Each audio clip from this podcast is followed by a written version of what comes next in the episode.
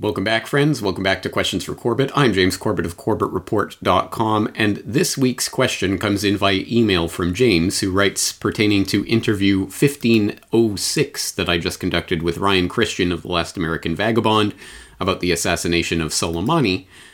What I would like to know is Is Soleimani responsible for 600 American deaths?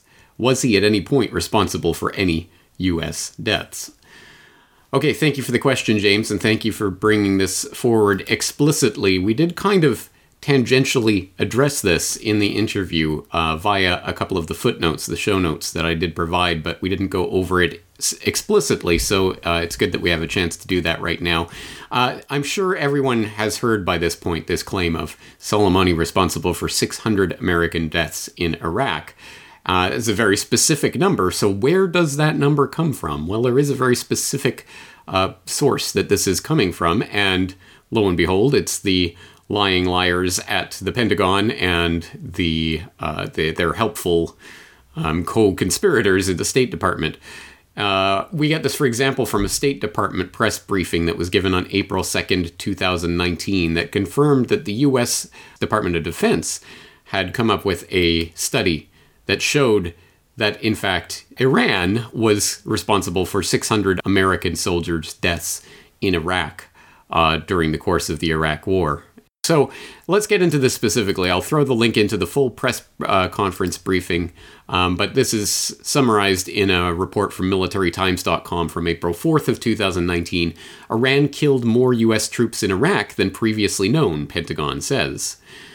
The Pentagon is upping the official estimate on the number of U.S. troops in Iraq who were killed by Iranian backed militias, now putting that number at at least 603. Officials previously said that Iran was linked to the deaths of roughly 500 troops. That means roughly one in every six American combat fatalities in Iraq were attributable to Iran. The deaths are attributed to proxies sponsored by the Islamic Revolutionary Guard Corps, Iran's elite military force that protects the regime from internal and external threats during Operation Iraqi Freedom, Liberation? Freedom? Uh, DoD ass- assessed that at least 603 U.S. personnel deaths in Iraq were the result of Iran backed militias, Navy Commander Sean Robertson, a Pentagon spokesman, said in an email. These casualties were the results of explosively formed penetrators, other improvised explosive devices, improvised rocket assisted munitions, rockets, mortars, rocket propelled grenades, small arms, sniper, and other attacks in Iraq. Uh, the Pentagon did not provide military times with the new report to independently assess. So, I mean, just from that alone, if your spidey sense is not uh, tingling, then you have no spidey sense. I mean, the lying liars at the Pentagon have trust us. We've we've come up with a report that says Iran is responsible for 600 plus American soldier deaths. I mean, you want to see the report? You want to independently assess it? No, of course not. But I mean, if you do need that number broken down and, and explicitly shown why it is a lie, I will refer once again to this very important Gareth Porter article that was written in the direct wake of that uh, um, briefing and that, that emergence of that 600 plus American soldier deaths number um, that I did refer to um, in my conversation with Ryan Christian. So go back to the show notes for that. It is in there. Uh, the article is called Lies About Iran Killing U.S. Troops in Iraq Are a Ploy to Justify War. How very prescient. so at that time, this was in July of 2019, Gareth Porter wrote One of the many myths that have been used to justify the push for war with Iran, led by National Security Advisor John Bolton and Secretary of State Mike Pompeo, is that Tehran is responsible for the killing of more than 600 U.S. troops during the Iraq War. Special Representative for Iran Brian Hook, whose job is to round up international support for the Trump administration's campa- campaign of maximum pressure on Iran, presented the charge at a State Department press briefing on April 2nd. I can announce today, based on declassified U.S. military reports, Hook said, that Iran is responsible for the deaths of 608 American service members. This accounts for 17% of all deaths of U.S. personnel in Iraq from 2003 to 2011. Navy Commander Sean Robertson followed up with an email to media outlets pushing the same line. When this writer asked Robertson for further clarification of the origins of that figure, however, he acknowledged that the Pentagon doesn't have any study, documentation, or data to provide journalists that would support such a figure. In fact, The myth that Tehran is responsible for killing over 600 US troops in the Iraq War is merely a new variant of a propaganda line that for- former Vice President Dick Cheney used to attempt to justify a war against Iran more than a decade ago. Reviewing the history of that earlier effort is necessary to understand why the new myth is a palpable, palpable lie. The history of the myth begins with Vice President Dick Cheney's determination to attack Iran sometime before the end of the George W. Bush administration. Cheney had contemplated a campaign of U.S. airstrikes on Iran to be justified by charging that Iran was trying to produce a nuclear weapon. But that rationale for a U.S. military strike on Iran was unanimously rejected by the Joint Chiefs of Staff in a December 13, 2006 meeting with Cheney and President George W. Bush, according to a report by political columnist Joe Klein in Time magazine. After that rebuff, Cheney began to focus on another rationale for war in Iran the alleged Iranian role in killing U.S. troops in Iraq. On January 10, 2007, President George W. Bush gave a speech that included language accusing Iran of providing material support for attacks on American troops. Although Bush did not threaten in that speech to retaliate against Iran, his words established a legal and political basis for a possible future attack, according to Hillary Mann Leverett, former National Security Council staff director for the Persian Gulf, in an interview with me in 2008. After General David Petraeus took, took over as command of coalition forces in Iraq in January 2007, the command went all out to support Cheney's strategy. Its main argument was that Iran was providing Shiite militias with the powerful roadside bombs called explosively formed penetrators that were causing increasing numbers of U.S. casualties in Iraq. But the evidence proved otherwise. Hezbollah, not Iran, had been well known as the world's most knowledgeable designer and user of EFPs. Michael Knights, who had been following the role of EFPs in Iraq for nearly three years for a private security company in London, told me in an exclusive interview in January 2007 that it was Hezbollah that had transferred EFPs and components for manufacture to Palestinian militants after the Second Intifada began in 2000.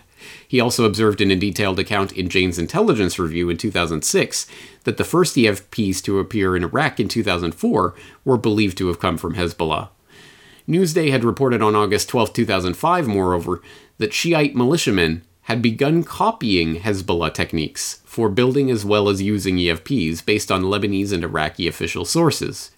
The U.S. military intelligence chief in Iraq had claimed in September 2006 that the C4 explosive used in EFPs in Iraq bore the same batch number as the C4 found on a Hezbollah ship, uh, said by Israeli officials to be bound for Palestinian fighters in 2003. But Knights observed this statement showed that Iran wasn't shipping the materials for EFPs to Shiites in Iraq.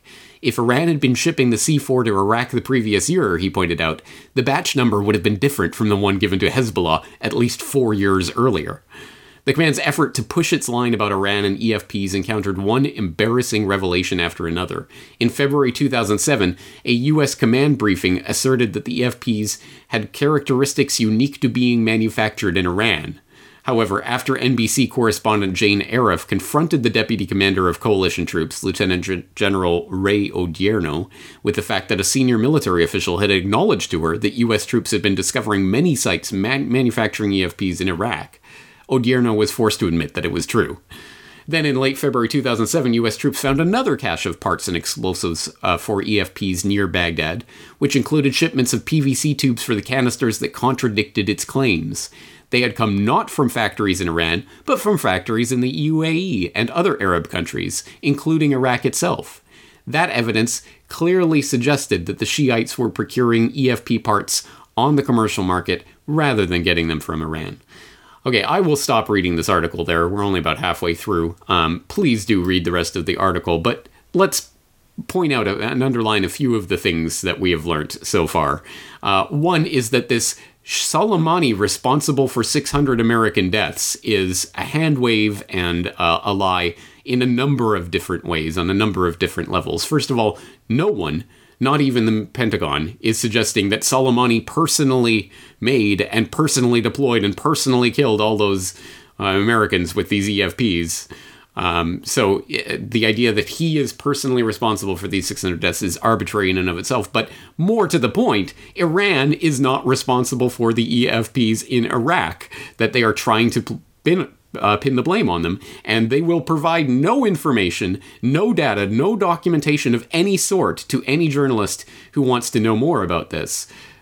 So, uh, too bad for you. But no, the 600 deaths in Iraq, uh, whether you blame it on Soleimani in particular or Iran in general, is a lie from the lying liars at the Pentagon and their lying neocon, lying warmonger masters who lie their way into every war over and over again. And anyone who believes this garbage spewing from these liars deserves to have their head examined because they are lying to you. Once again, it is a lie. So, on that note, uh, is Soleimani responsible for any American deaths at all? He was a, a military general uh, in the IRGC. I mean, I'm sure uh, he is responsible for deaths. He is no saint or angel, and he was not always I'm sure a, uh, a little Girl Scout going around delivering cookies. I am sure there are deaths on his hands. Um, but these 600 American deaths is a lie that was specifically being touted a decade plus ago. Not the 600 number, but the EFP line being touted a decade plus ago by Cheney and the other neocons to try to justify the war in Iran that they were foaming at the mouth to try to get going.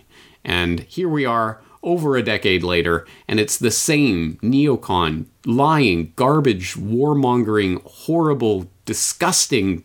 Uh, there are no words for it that are still using these lies to continue to justify bringing the US to the doorstep of war with Iran. And as episode two of the Corbett Report podcast, going back to the summer of 2007, plainly stated it World War III starts in Iran. No rational, sane human being wants this war. And you shouldn't fall for the lies that they are going to spew to try to bring you to its doorstep. Thank you for the question, James, and thank you for letting me put this on the record explicitly. James Corbett, CorbettReport.com. I was the CIA director. We lied, we cheated, we steal, stole. It's, it was like we, we had we had entire we had entire training courses. Uh, it, uh, it, it, it, reminds you of the, uh, uh, the glory of the American experiment.